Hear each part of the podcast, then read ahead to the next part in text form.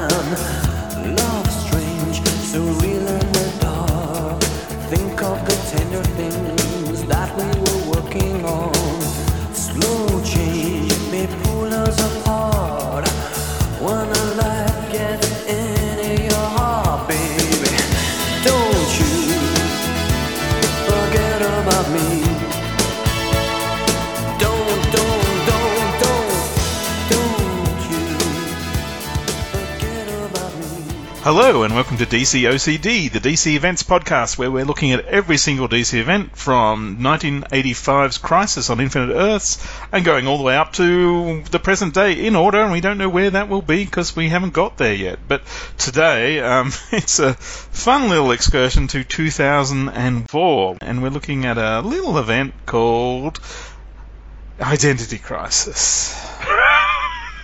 Yeah, little. Yeah, yeah.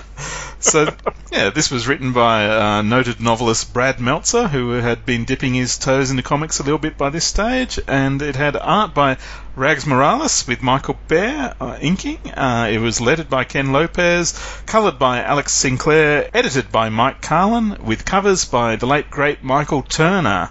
So, Michael, how did you find this one, and what did you think it was about? Well, wasn't this a fun read? I haven't read this in a while, but Oh, yeah. Um, at a very high level, uh, let's just say the heroes of the DCU join forces to investigate who is targeting their families and loved ones after the death of Sue Dibney, who is the wife of the elongated man Ralph Dibney.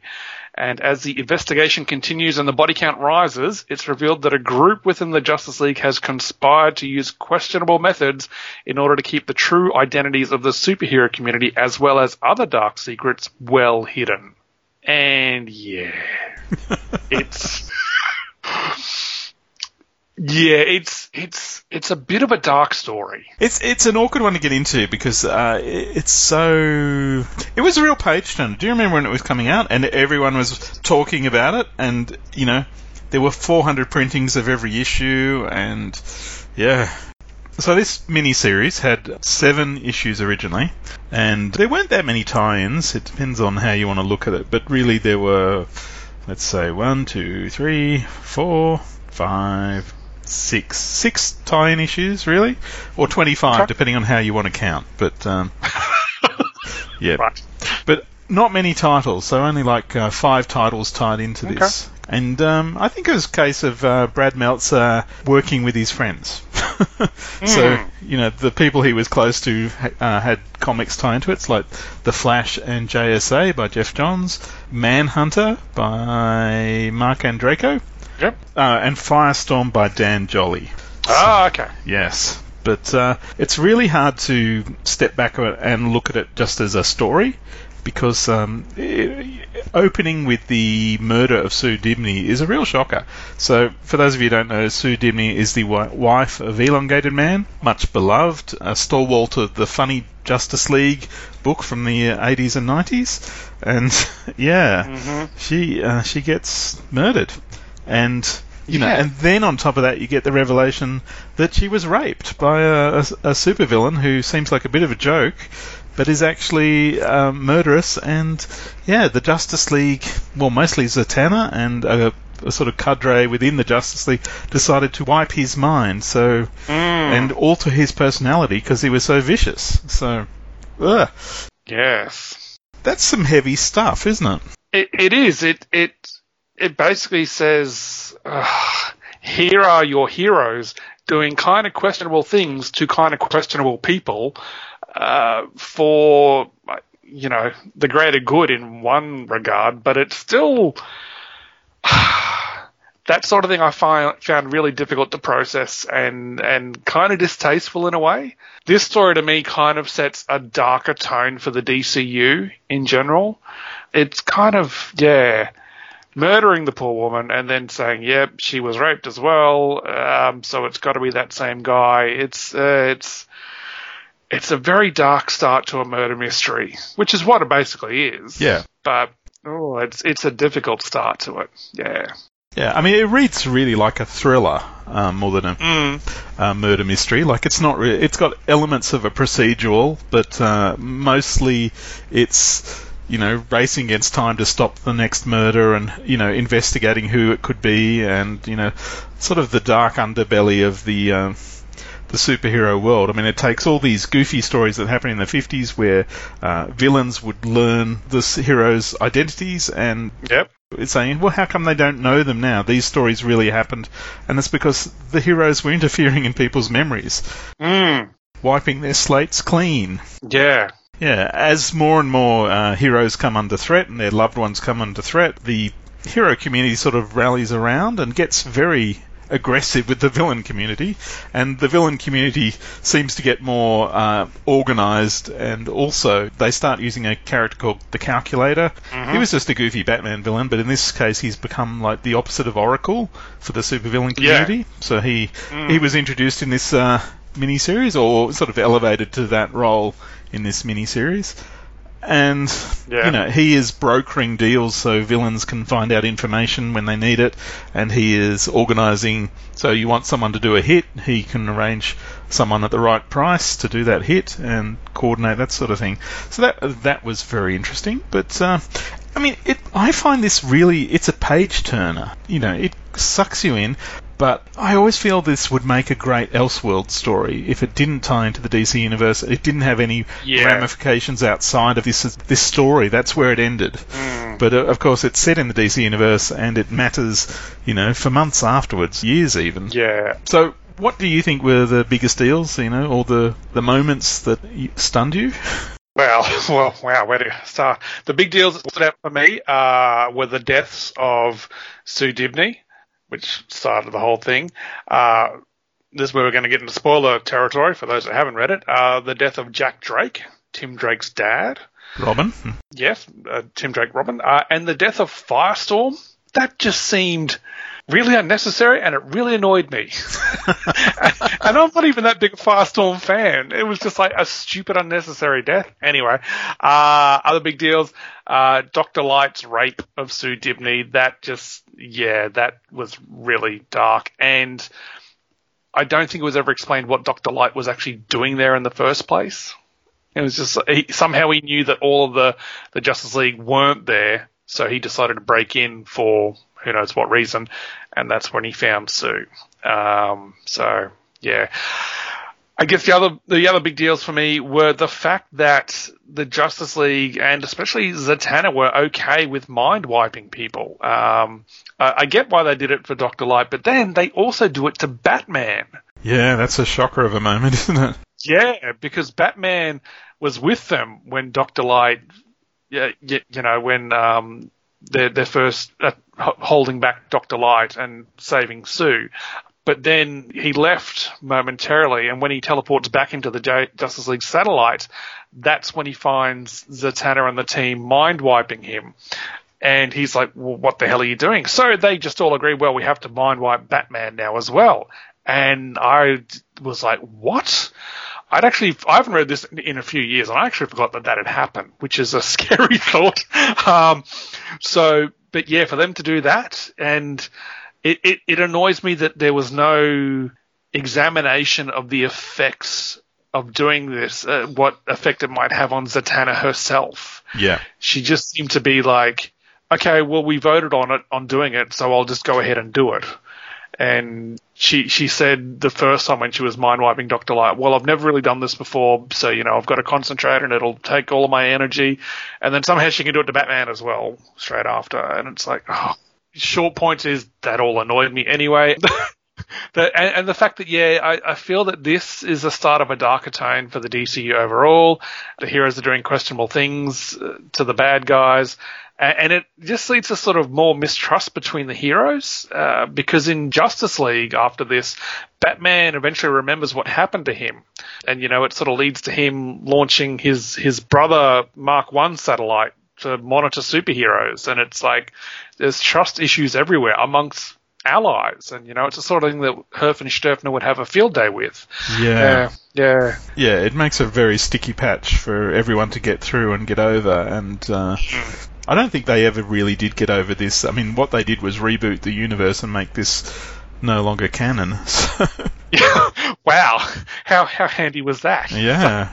my, my favourite, best moments of this though are the Justice League fighting Deathstroke. Oh, okay. Yeah. Doctor Light has his bodyguard. That fight scene there with Deathstroke basically wiping the floor with them all. That was fantastic. Uh, and, and, as you said, uh, sort of harking back to your comments about it being a, a, a thriller and a page turner, the scene where uh, Batman and Robin are trying to race to Jack Drake and save him from the person that's breaking into his apartment. Yeah. That was so tense. That was that was really well done. Um, had a horrible outcome, but it was it was really well done.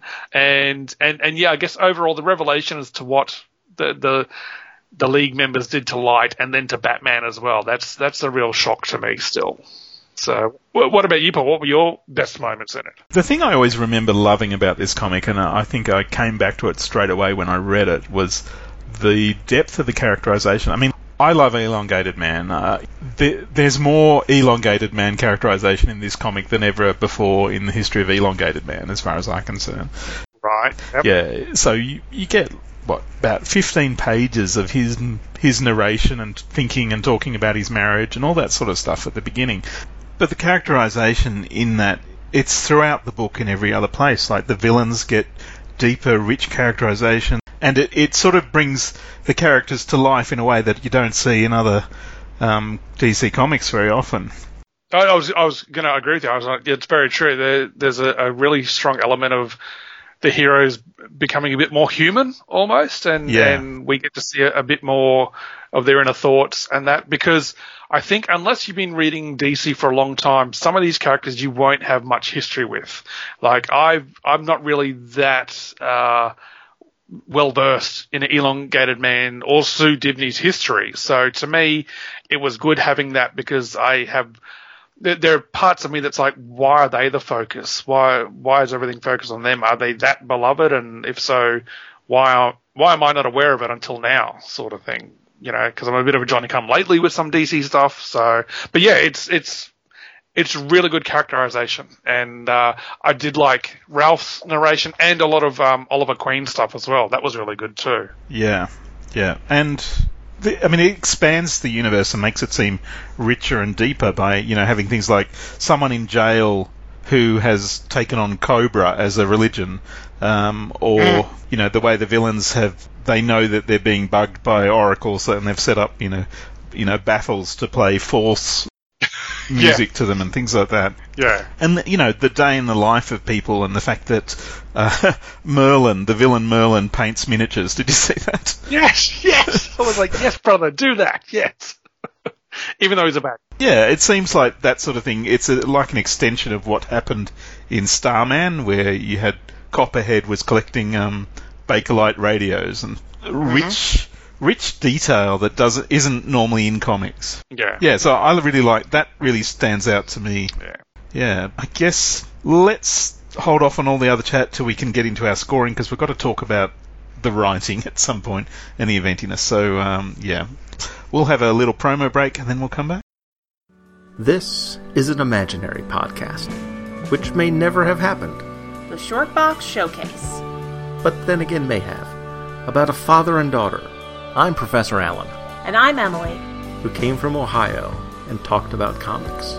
Identity Crisis. Lone Wolf and Cub, Hergé's Tintin. White Tiger. It tells of their rise to glory, when the great guests were yet to be booked. I didn't know this was going to be the Jimmy Olsen Hate Podcast. It's always the Jimmy Olsen Hate Podcast. and the great feats of editing not yet performed. Ultraman, this is Ultra 7, this is Ultraman Jack, and this is Ultraman Taro, and this is Ultraman Leo, and this is Ultraman... Of how they spoke at length, When I read a comic, story comes first and art comes second. Continuity is really the brainchild of nitpicking nerds the world over. those are our people, Emily. And reviewed in brief tales that explore creatively the bounds of a given character's history. Superman has basically the same relationship with Wonder Woman that he has with Batman. of brilliant creators before their fall from grace. This is the era where Miller is at the height of his creative and artistic powers, and the ability of strong writing to encapsulate and transcend its time. Flash of Two Earths by Gardner Fox. This is an imaginary podcast. Aren't they all? Shortbox Showcase is part of the Relatively Geeky family of podcasts. Check us out on the web at relativelygeekypodcast.blogspot.com or search in iTunes for Relatively Geeky or Shortbox Showcase. And remember, we're not experts. We're just family. And now it's the part of the show where we uh, score this bad boy and put it together. that sounded smooth, didn't it? yes, bad. bi- Yes, yes. Let's just say yes. Yes. Um, so the way we do this is we have a score for eventiness, we have a score for writing, we have a score for the art and the covers, and we have a score for the impact and legacy. And they are a score out of 10 for each of those, which gives us a potential score of 40 points each for Mike and I. Um, but because we want to have a round number of 100, we invite someone else to be our semi OCD, and they give us a score out of 40, and then we halve it because they're just semi and uh, therefore inferior to us in just this arrangement, not um, you know perpetually. But in this occasion, we have Professor Alan and his daughter Emily coming along to uh, give us their scores on Identity Crisis because they did a very um, loving episode on on this um, on the Relatively Geeky Network, and that's worth a, a listen because uh, they have some very good points to make. Anyway, we'll get to them. So, but first, uh, eventiness. So I'm going to give this. Let's see. I, it's sort of an event of the Silver Age that's been brought forward to the modern age. It's it's, it's quite odd. Yes. Yes. Yes, it is. And it has some tie-ins, and I would use the phrase "they're a bit piss weak." Um, the tie-ins because uh, there's uh, there's a new Firestorm running around, but there's a tie-in that says this is how the old Firestorm died. The story you've been reading about the new Firestorm is actually uh, a flash forward or something like that. And then there's you know uh, why is Barry Allen so hot to uh, punish his enemies? Uh, here's the story that gives you some background on that, and here's a little bit about uh, Captain Boomerang Jr. And apart from that, there was a JSA autopsy where they didn't wear the same clothes as they did in the main mini series. So you know that's so it's Whoops. it's all you know it's okay, but none of it is um, essential and uh, particularly important. So for that reason, I'm giving it a four out of ten. Ooh, I am also giving it a four because Yeah, it's it's a fairly self-contained miniseries. It didn't tie into a lot of other stuff, so it's not a huge event. Uh, it loses points for me for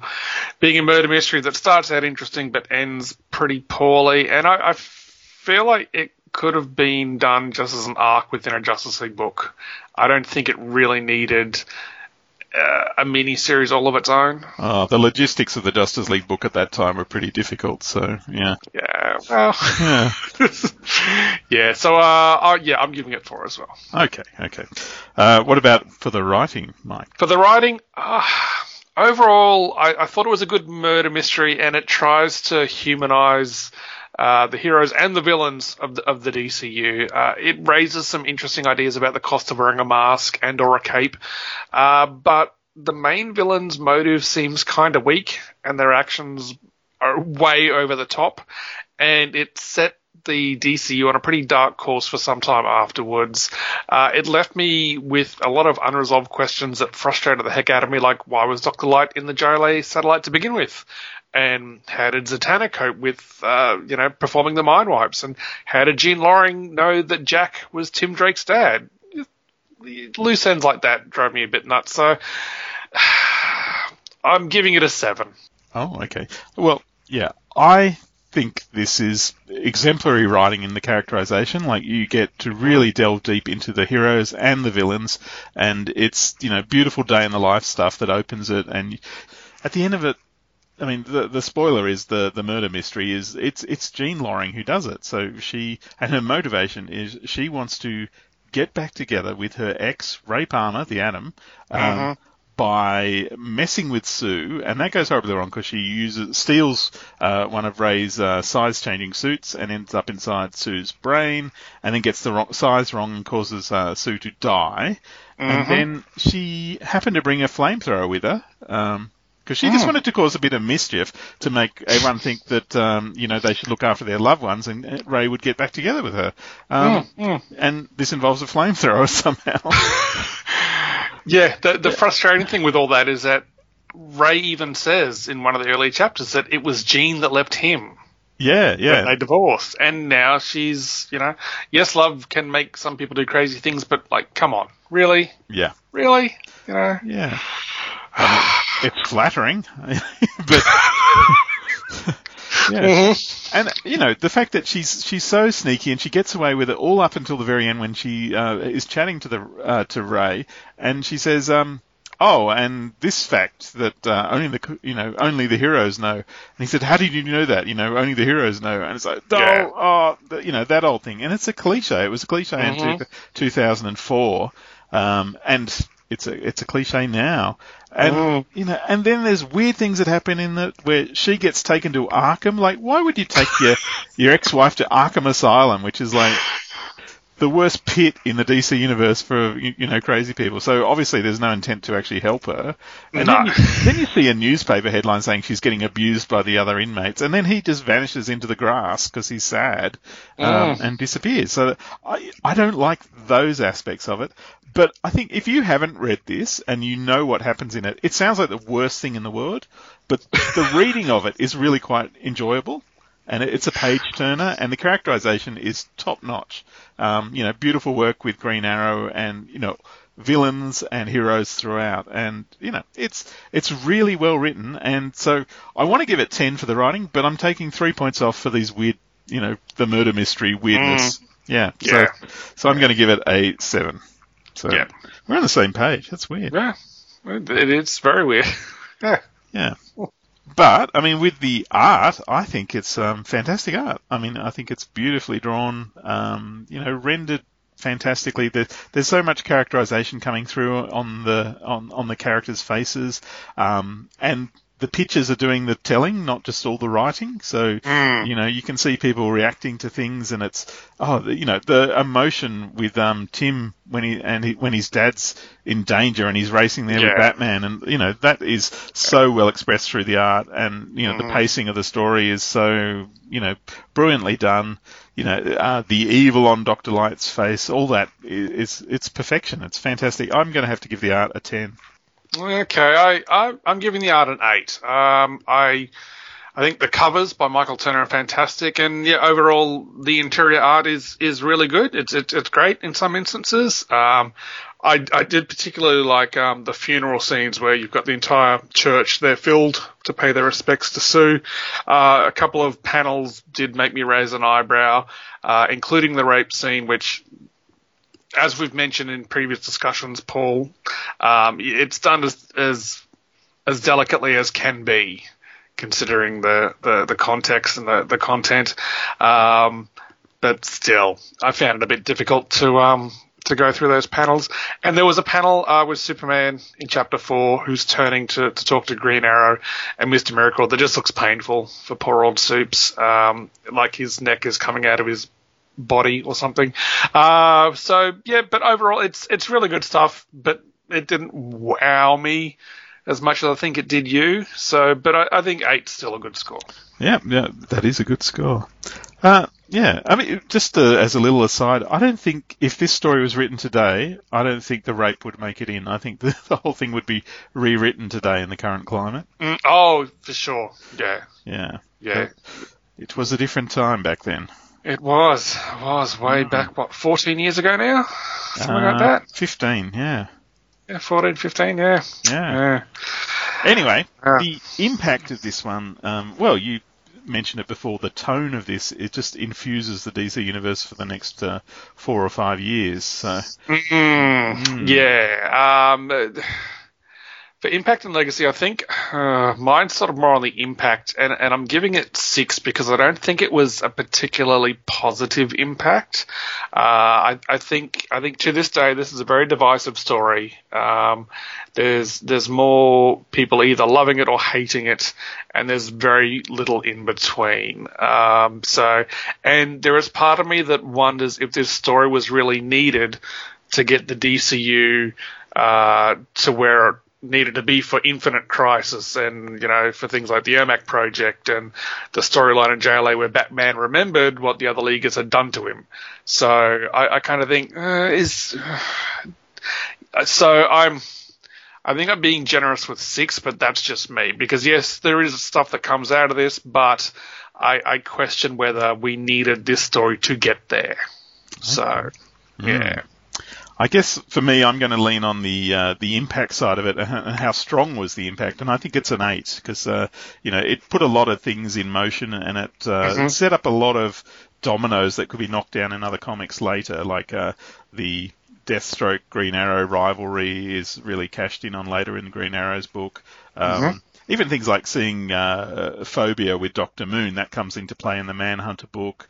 Uh, you get uh, the mystery of Boomerang, uh, Boomerang Junior's, you know, parentage, like who is his mother, why does he have super speed? That gets played out in the Flash, and uh, he goes on to join the Outsiders at some point. Um, and there's, you know, fuel for it in Firestorm, you know, Merlin, stuff like that. It, it all sort of plays out, but yeah, it's it's the tone that is the thing that uh, carries forward into the DC universe. I mean, they they want to go into uh, Infinite Crisis with the trinity of uh, Batman, Wonder Woman, and Superman divided and at, at odds, and this was a good way to do that. And then you have the whole thing of uh, Wonder Woman killing Maxwell Lord in uh, the next event that we're going to talk about after the Batman one. And, you know, and there's so much chaos going on, and they're basically saying, yeah, it's not happy fa- families in the DC universe.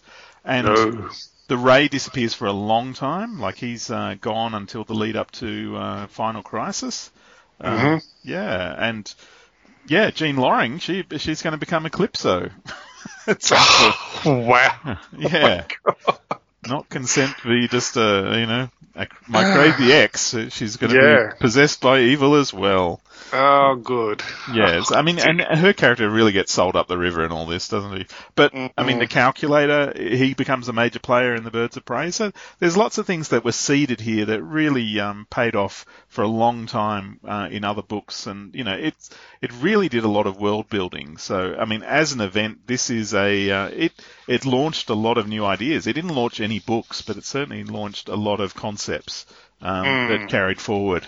And you know the whole fact that the the villains are now getting you know organised and militant, and they're not uh, you're not going to play nice anymore. That is a major thing coming into Infinite Crisis. So, Yeah. Yeah, so this is probably a vanity project that uh, has launcher aspects. Yeah, yeah, it it uh, it it did give some new ideas and reinvigorated some stuff. But yeah, I think it's I, I agree with you. It's it's more of a vanity project than anything really. It's not a fixer. It's the, it's more a breaker. No. It's the anti-fixer. Yeah, I think it's it's just a chance for Brad Meltzer to um have his way. And um oh god, that's a poor choice of words with this storyline. I Oh. do apologize. Oh golly, you've got more to apologise at the end, mate. When we play Yeah. that song you picked. anyway, shall we go hear what uh, Professor Alan and Emily had to say? Please cue the tape right now. Yes. Play. Okay. Hi, I'm Professor Alan. And I'm Em, and welcome to DC OCD Identity Crisis. You know, when we saw Paul Hicks last year at HeroesCon, Oh, did Paul go to HeroesCon? I've never heard him mention it. yeah, he never, he's very, very on the down low about that. But when we were talking to him, we claimed identity crisis at that time. Now, he probably thought we could have him detained permanently in the country, if not so, whatever means necessary. It all worked out in the end because here we are talking about one of our favorite events that is yeah, rather maligned. And that is why we wanted to do this controversial storyline because we are huge fans of it. And we spent many, many, many, many, many, many hours talking about it on Shortbox Showcase episode 25. And so here we will bring sort of a summary of those thoughts. So let's start with eventiness. The story involves all of the Justice Leaguers, so that by definition makes it big and important. But it's not crossing over into every title and putting galaxies at risk. I think it's definitely a smaller event, mm-hmm. obviously. I- At the end of the day, it's a love triangle. That is the entirety of the seven issue mini. Like, it's not a big crisis Right. with a capital C. But as far as importance and mm-hmm. meaning, I think it's a very meaningful story, specifically for the characters involved. It's big changes, and in at least one issue, every single living, past, and present member of the Justice League is in one room. It's probably not the first time we're going to mention the funeral scene, right? Is that what you're. That is, in fact, what I'm referring to. and just the fact that there's something like 150 I think the challengers of the unknown or something are like in the very, very, very back row, or like the trench coat brigade, or The like, Sea Devils? I mean, every obscure group you could think of. every single person showed up at that funeral because it was that important. So it's small, but meaningful. I would probably give this like a seven. But as you pointed out, mm-hmm. it doesn't have some of the typical trappings Right. of a big event. The stakes are huge for the few people involved. Exactly. It's huge for the hero community. It's not huge for the global, universal, mega temporal community. yeah, the, this the security and safety of the planarverse. So I was thinking five right in the middle, but six. I'll go six. I'd say six. Then we get, let's be honest, to the easiest one. We record this having no idea what the main OCDs are going to say, but if covers and art, Is not a ten like then we are through professionally. this is one of the most beautifully illustrated miniseries, basically of all time. Even if you aren't stylistically a particularly big fan of Rags Morales, or if you don't really like what he did with, with the sort of celebrity likeness, Mm, yeah, the casting. yeah, and the, the, the face Right. casting for for some members of the character, you cannot argue that his art is impeccable. Just sheer quality of illustration, but also the ability to express emotion and character beats through the art. That miniseries, for all that it is very serious and deals with some really, really rough topics, has the funniest joke that DC literally ever made when Ma Kent looks Clark dead in the eyes and says, I'll bet Batman never does this to his parents. And the face that Clark makes, and that Rags was able to perfectly encapsulate that extreme discomfort in that moment of just being so utterly awkwardly horrified by what his mother has said. Mom, you don't know what you just said. But all of that internal monologue is captured on poor Clark's face. in a single panel with just a face, and it's beautiful and it's brilliant. And he's also a really nice guy. I was able to talk to Rags Morales for a little while when we were at uh, Heroes Con last year. You know, Paul Hicks was at Heroes Con too. Oh, yeah, yeah, I keep forgetting about that. A lot of people don't know that. I would put Identity Crisis 4, the Wonder Woman with the holding up the lasso, the Truth cover, and 7 with the hanging costumes. Yes. To me, those two are, are legitimate classics. Absolutely iconic. And I'm sure it's been mentioned already, but Ralph not being able to hold himself together. When he starts losing his composure and has to physically hold his own face off while attempting to give the eulogy, it is, again, heartbreaking and beautiful. That's a 10. It's a 10. If the scale went above 10, so would our points. Now, story. This is where the controversies lay, obviously. But still, it's going to be a pretty high score for us. To me, the basic premise that being a hero is dangerous for those around you, it's something we've been told for a long time. And here, Brad Meltzer actually asks that question What would happen if a bad guy learns the secret identities of the heroes? That's what this story is about that sense of continuity, of taking ideas and plots and character bits from the past, which at this point would have been, what, 60 plus years old for DC Comics, and weaving a lot of that in, including the fact that Jean Loring has always been the worst girlfriend or wife any hero ever had. and it is canon. Even though we have our own personal quibbles, I really hate the fact that Deathstroke is able to take a Green Lantern ring. I like the whole rest of that scene, though. I like him being able to take everybody down a- again. We're told he's the most dangerous villain of all time, and he literally had a plan for every contingency. So that aspect of it, but yes, that point is unbelievable. That that one aspect, and if it it's one of those things of if it had just ended with them in sort of a stalemate, I would have totally bought mm. it. And Jack Drake's death Yeah. is is really unnecessary. A, a moving scene, thematically relevant, but it took one of the things that really made Tim stand out as a Robin and changed it in order to homogenize him, make him more like the rest of the Bat family, and I didn't really appreciate that. So those are my really my only two quibbles with the entirety of the story, like Wait, all Em? the writing. is there an elephant in the room? But before we talk about Sue, I want to put our number out there. I mean, it's a nine. It's a nine. Uh, it's not incomparable, but it is excellent. Now, to talk about that elephant, I think that a lot of people dismiss Identity Crisis because of the things that happen in it to Sue. I also think that a lot of people conflate the rape and the murder. A lot of times people will say Sue Dibney is raped and murdered because Brad Meltzer couldn't think of a better way to hurt her. Mm-hmm. And I don't think that that's fair to the writing or to Brad Meltzer's intentions as an author. The two acts are, first of all, separated by decades. Right. It feels dismissive of the caliber of writing to say that this story is bad because something I don't like happened in it.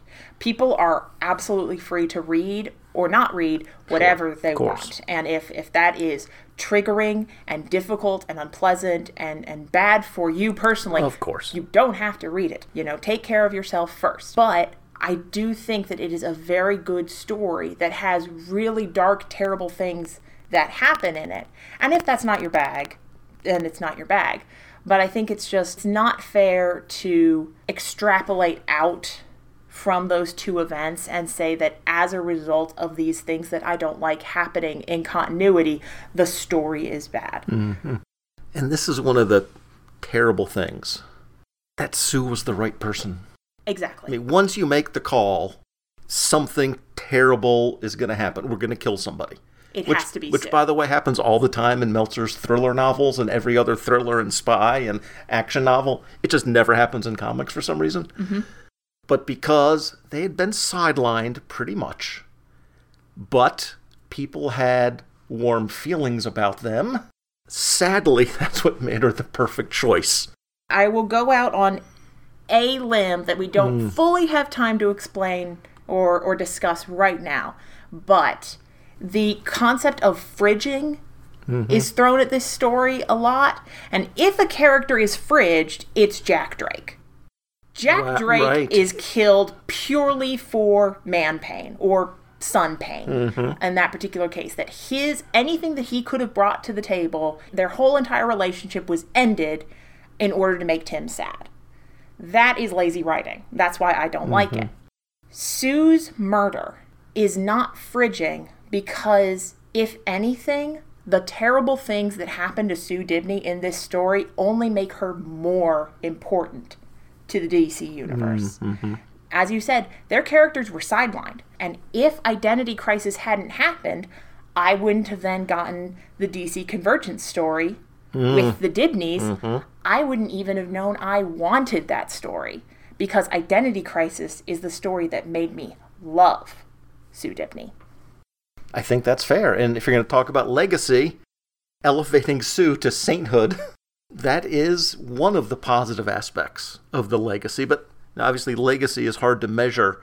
Do you deduct points for bad legacy? Or if it's bad, important legacy, does that count as legacy? How exactly uh, you do that? And of course, legacy for any book here in the mid 2000s is tough because you're here, what, about seven years away from the big line wide New 52 reboot. And there have been reboots since then, too. So, how much legacy uh, can something have? No titles spun out of it, no new characters were created that carried forward. It's not the case that the darkness started here. Alan Moore and Frank Miller would have many things to say about that charge. It might be the culmination, it might be the peak. And it's always one of those things, whether it's Watchmen or Identity Crisis or The Dark Knight. Writers and the companies do tend to learn the wrong lesson sometimes. Mm-hmm. To me, this is a great story, not because it's dark, it's a great story because it has substance to it. Yeah, because it's very well written and extremely, incredibly well drawn by two very competent artists who told a tough story well. When you strip all that away and just have dark, then you get you, then you do get the last 10 or 12 years. I think that this story is unfairly maligned because, as you said, this is sort of the point where the, the dark, gritty DCU sort of crystallized. Mm-hmm. But it had been building to this place for years. Yes. The way that Dr. Light was portrayed in the story itself, I thought was interesting. The way that Dr. Light was written afterwards by much less subtle or competent writers is a big problem. Yeah. But there was some really, really good stuff that came out of this. A big one that we sort of realized is that this is what put Zatanna on the map. She was in the Justice League. But most of the time, if you thought about, like, we need a magic girl, mm-hmm. Raven had a much higher Yeah. profile. Yeah, by this point, yeah. And then this is the story that really took Zatanna and sort of expanded her powers and said, here's how powerful she is. I mean, certainly her profile has risen since Identity Crisis, and we'd argue because of mm-hmm. the events of Identity Crisis. So, I think that before this, Dr. Fate was always ahead of her. true, true. And I think that now, when most of the time you're like, well, we mm-hmm. need to call in the magical heavy hitters, And sometimes, if you call just at the right time, you get Constantine too answering the phone. But that's Yeah. a that's we can argue whether that's a good legacy for anybody. he's her plus one. sometimes plus one, sometimes, Sometimes minus one, three or four. Depends. Yes. She's been a major mm-hmm. front runner character. She's been in two seasons of Young Justice. Mm-hmm. So it's a mixed bag, but again, what do you think on legacy? I would give it maybe a four because I actually think that fewer things spawned Yes. from Identity Crisis than That's, people I think that's fair. spawned from Identity Crisis. There were two, three, four really bad things that came out Yeah. as a direct result of Identity Crisis. and we did point out the couple of positive characters, and I think four is is is a fair measurement of of legacy. Had Ralph been more involved in the mm. DC universe, I'd probably give it a six. Right. On the other hand, I'm kind of glad it didn't because mm-hmm. that would almost be more evidence for the case of fridging. Sue's death was just a tragedy. Mm-hmm. It did not magically motivate Ralph to become a major hitter. It didn't get him back into the hero game 24 7. It didn't change mm-hmm. his whole life. It was just a very big, important, sad, and terrible thing that happened to him once. And then at the end of the day, has to move on mm-hmm. on his own. It's just sad. I love you, Sue. Oh, I've been crying about the last panel of Identity Crisis for literally nine years at this point. Man, it's a powerful series. Guys, thank you so much for inviting us on to be your semi OCDs. Thanks, Alan. Thanks, Emily. That was some very well thought out, um, different points of view on this. And, Yeah, you thanks, know, guys. Very good point about Zatanna. Yeah, we hadn't focused on that. So uh, we have all the scores in. So uh, it's Matt's time, Mike. So um, Ooh. so I have your. You've got a, a four, a seven, an eight, and a six, which I add up to. Actually, I just read it off the paper because I cheated before. It's twenty-five. Uh huh. Yes. And I gave it a 4, a 7, a 10, and an 8, which uh, comes to 29. But uh, Alan and Emily gave it a 6, a 10, a 10, and a 4, which makes a nice Cool. round 30, which we halve to 15 because we're harsh like that. And so we add 29, 25, and 15 together, and we get, wow, the new score is 69. 69. Ooh. So, Nice. That's uh, that puts it right between uh, just under Final Night and just above Bruce Wayne, Murderer, Fugitive. well, that's a Nice. respectable place to be. Mm, yeah. Wow. It's, it's very cool. But you're saying to yourself, "Hey, I'd really like to see this the way you guys are visualizing it for you, for me, but uh, I want to visualize it with my eyes instead of my mind." Um, you could go to waitingfordoom.com where you can see the ladder in all its glory, and you can see all the scores for all the episodes we've done. And um, yeah, uh, what can you do with that, Mike? Well, for each entry in the in the ladder, you can click on the link on the, on the title and actually get taken directly to that episode. So you can listen to them all over again. You can listen to them in rank order or release order. Oh, You know. that's So- fantastic. Yeah, and you can start at the bottom with Genesis if you really wanted to, or start at the top with JLA Avengers. Might be a better idea. Probably is, yeah. yeah, yeah. anyway, uh, let's dip into the mailbag because I believe we have some feedback. Woo! Woo. So we got a email from Tim Price, and he said uh, it's about Bruce Wayne murderer question mark and fugitive definitive exclamation point. Um, hi Paul, I must say I haven't read most of Brain Murgative as I dropped all of the Batman titles by this point but one. However, I couldn't resist the 10 cent issue, and I was definitely intrigued by the story, just not enough to make the plunge as this was going to be costly as events are. I also did buy the final issue to see the mystery resolved, and I was satisfied. sure, I missed the journey along the way, and it sounds like there were some good stories in there. Maybe I'll get the trades on a sale. Yeah, probably not. Uh, so that. So what title was I getting? Batgirl. I loved the series. The story was compelling, the art was fluid and beautiful, and the writing was fascinating, all the more so since our protagonist hardly spoke, so it leaned heavily on visual storytelling, as it should.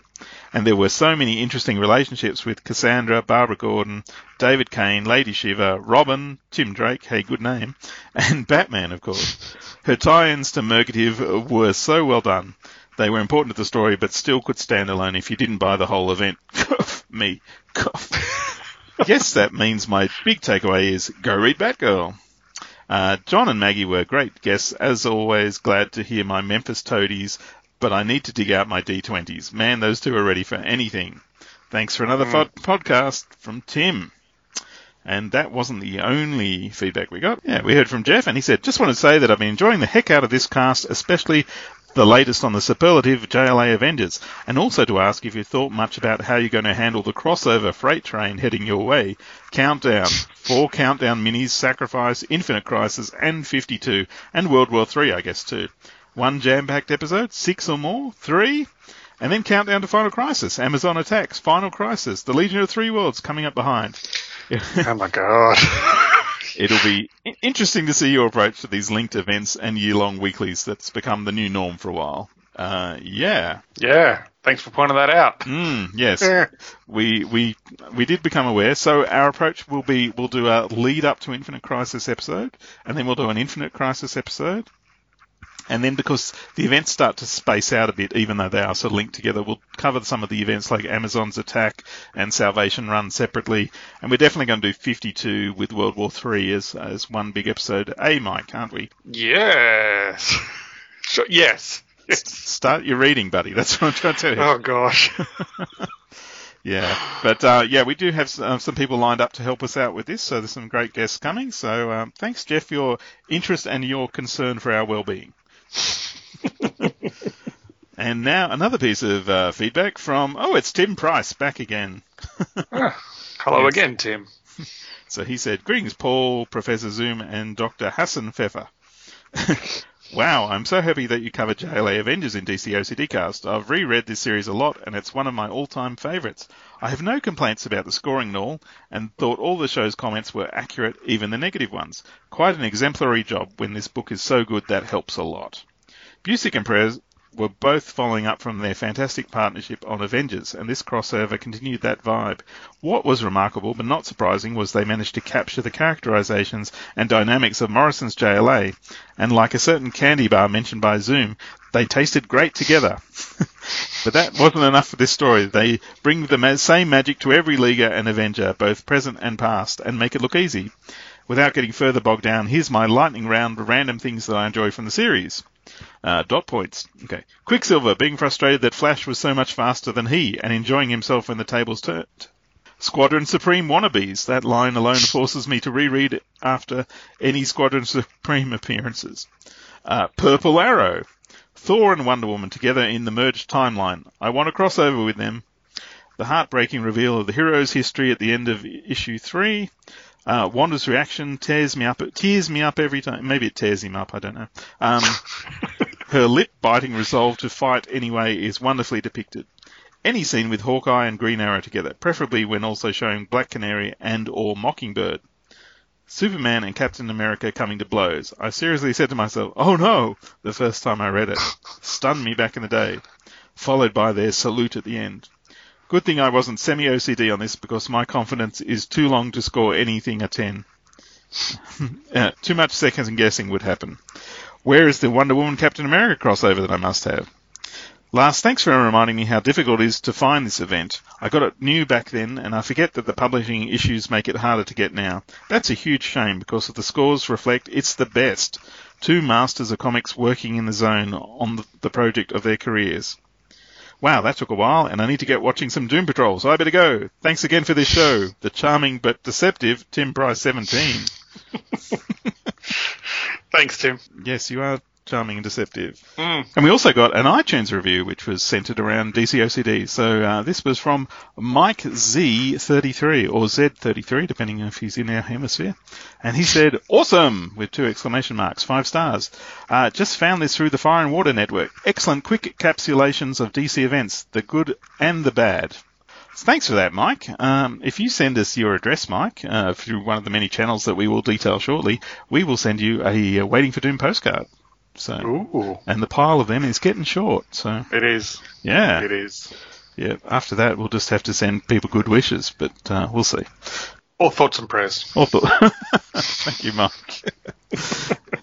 anyway, uh, I think we've come to the end of it, haven't we, Mike? So, we uh, have. what's up next time? Next time on the feed, uh, it'll be Waiting for Doom, uh, looking at the 52 Aftermath with the Four Horsemen, uh, getting close to the Volume 5 of the Doom Patrol. And then next time on DCOCD, it will be War Games. Oh, the big Batman one. Oh, what a mess that is. Okay. well, if you would like to comment on the show, head on over to waitingfordoom.com. There's a whole uh, post where you can comment at the bottom. Very convenient. Um, Yes. Or you can get in touch via the Twitter, which is at DCOCDcast, and uh, DCOCDcast at gmail.com if you want to send us an email. So, so many options now. And I think we're on Facebook or something, aren't we, Mike? Yeah, yes, yes. There's a Waiting for Doom Facebook page, so yeah. Yeah, and if you bump into us in the street, you can give us comments then too. But we won't remember them because we're busy. Or you can give us money. I'll remember that. yeah, exactly. Find us in the street, give us money. That's a that's a good deal. Yeah. Uh, okay, that's it's getting weird though. Anyway, um, yes. Now, now some outro music selected by Mike. I'm sorry. I'm so sorry. You're welcome, everybody. You're welcome.